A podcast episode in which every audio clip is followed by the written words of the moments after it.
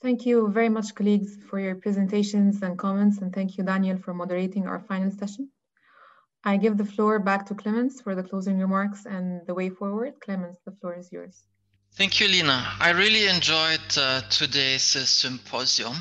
It was great to see all the examples where policy research, policy communication, and capacity building has really made a difference in Egypt. That's really great to see.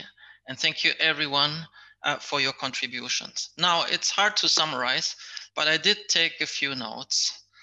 Um, there are many challenges ahead of us um, and many have been mentioned. So let me just pick a few.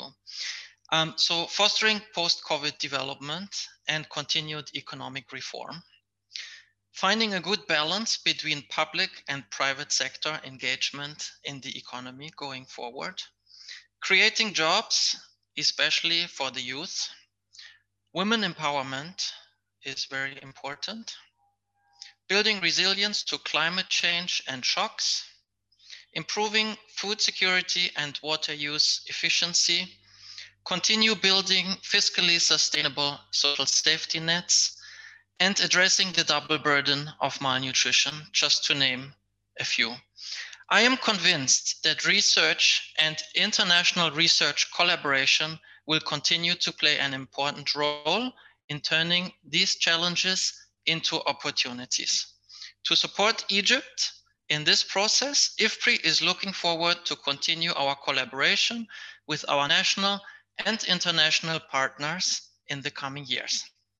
Now, let me thank the whole IFPRI organizing team for an excellent event, especially Lina, who has coordinated the organizing team, including our amazing young and dynamic team uh, in Cairo, as well as our communications team in the headquarter. Thank you very much. And I'm really proud of all of you guys um, for putting this together and all the work that we have done over the last few years. Also, thanks to all of our partners in this event from USAID, Ministry of Agriculture, Ministry of Planning, and Ministry of Social Solidarity for making the event such a success. Also thanks to all the panelists, presenters, commentators, and to everyone who zoomed in today. It's just too many to name all of you, but I hope to see you guys soon in Cairo and we can chat more. And I'd like to personally thank you also for all the great collaborations um, over the past few years. Now I hand it back to Lina, who will provide you with some more important information and close the symposium.